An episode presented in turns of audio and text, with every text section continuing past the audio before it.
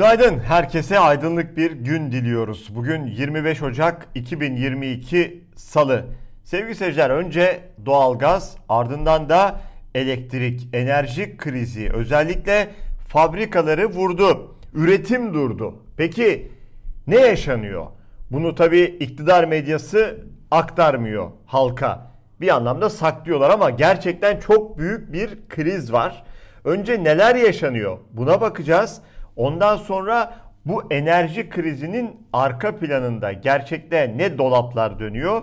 Yine onu da bu programda aktaracağız. Ekonomiye dair de önemli haberler var. Siyasette sıcak gelişmeler var.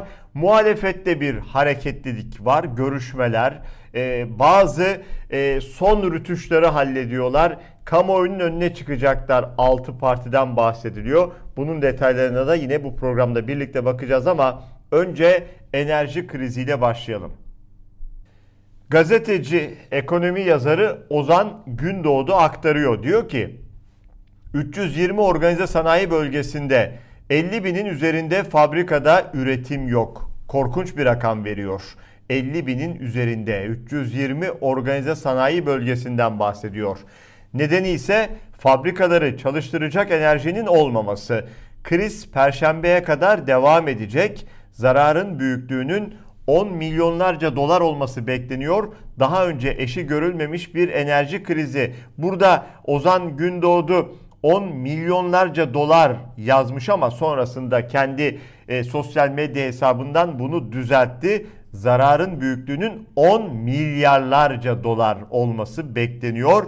Daha önce eşi görülmemiş bir enerji krizi. Bir başka ekonomist Murat Muratoğlu.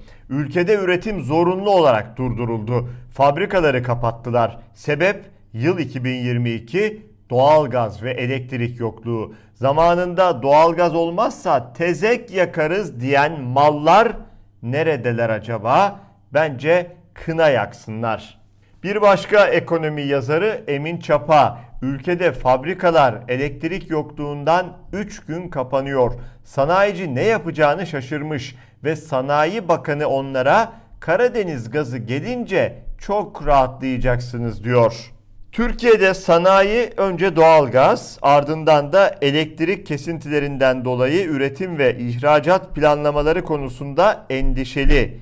İran gazında yaşanan kesintinin ardından BOTAŞ'ın santral ve sanayiye yönelik gaz kısıntısının ardından Türkiye Elektrik İletim AŞ de sanayiciye elektrik kısıtlaması uygulayabileceğini açıklamıştı. Artı gerçeğin haberine göre söz konusu uygulamanın ilk adımı sanayi bölgelerinin tek tek TİH tarafından aranmasıyla atıldı. Sanayiciye yazılı bir belge yollanmazken 72 saatlik kesintiye uymayacaklar için cezai müeyyidesi olacak denildi.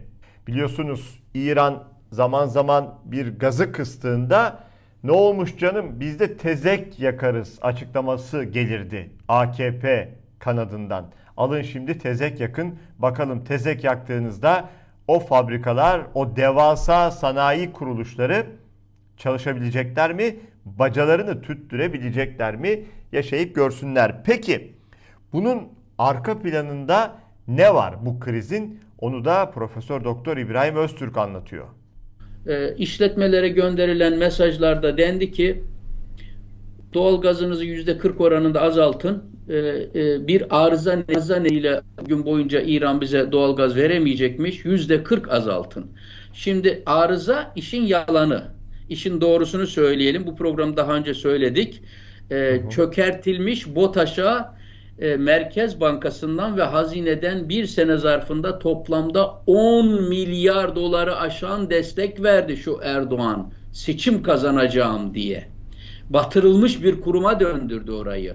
Ve anladığım kadarıyla e, İran'ın parası ödenemediği için İran Türkiye'ye gaz vermiyor.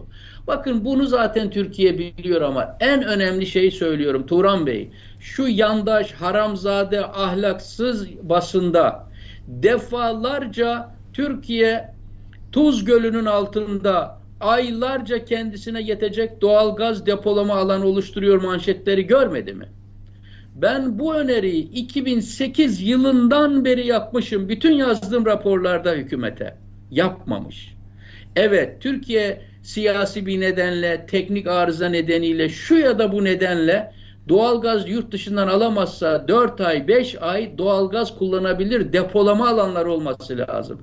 Birkaç ayda bir manşet yapıyorlar. Ahan yapıldı, tarihi yatırım bilmem ne. Elde var sıfır bak. 10 gün alamayınca Türkiye'nin ihracatta çalışan şirketleri şu an diyorlar ki biz yüzde 40 doğalgazı düşürürsek nasıl ihracat yapacağız? Evet enerji krizi yaşanıyor sanayide ama bir taraftan da başka bir kriz var memlekette sevgili seyirciler. O kriz de yüksek gelen faturalar. Halkı doğrudan hane halkını ilgilendiren kriz. Vatandaşlar son dönemde özellikle sosyal medyada faturalarını paylaşıyorlar. Şoka girmiş durumdalar.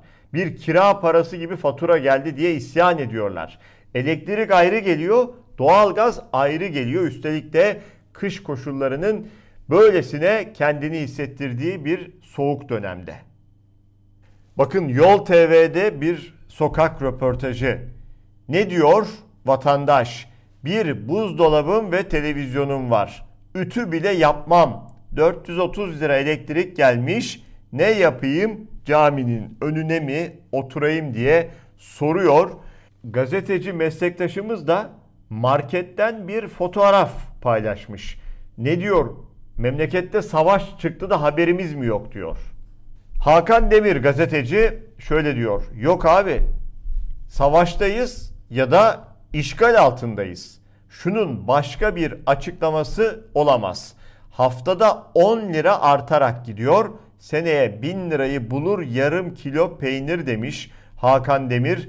89 lira, 70 lira, 93 lira üstelik de öyle yarım kilo, bir kilo filan da değil bunlar sevgili seyirciler. Gramla satılan peynirler bu fiyatlara gelmiş. Ee, Hakan Demir'in tabi vurguladığı haftada 10 lira artarak gidiyor. Bu da işte enflasyon.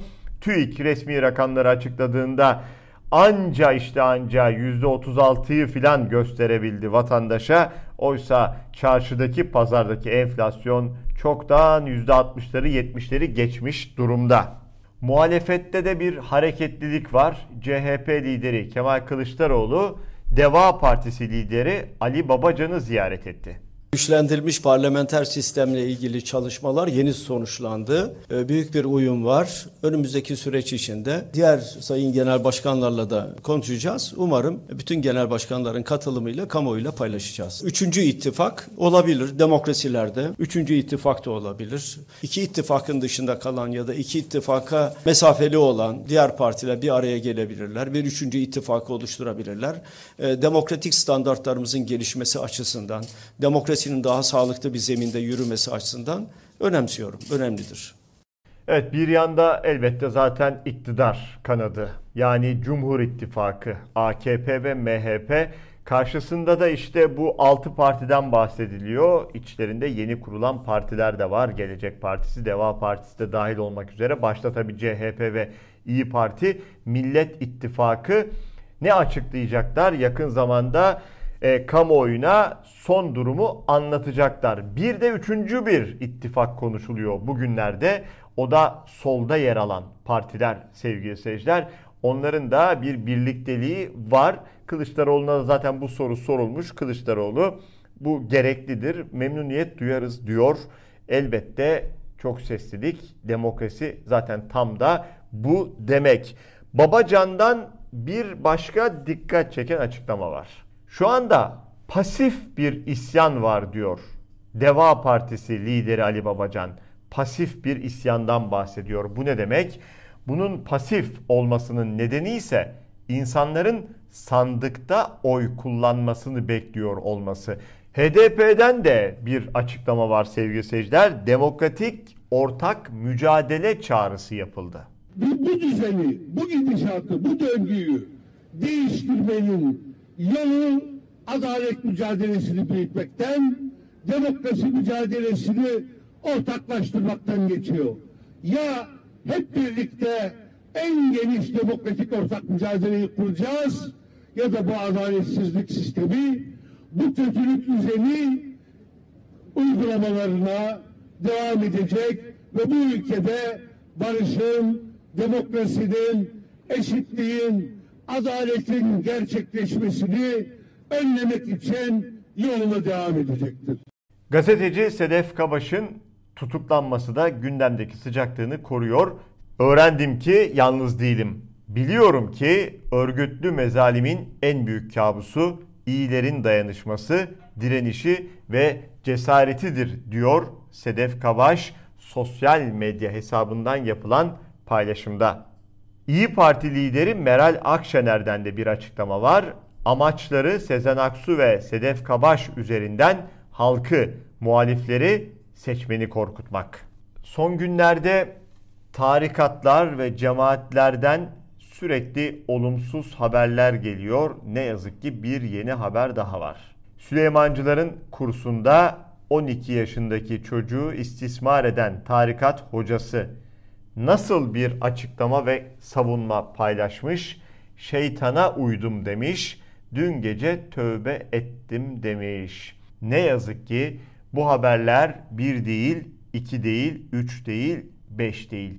Çok sık geliyor. Üstelik de bunlar duyulanlar, duyurulanlar.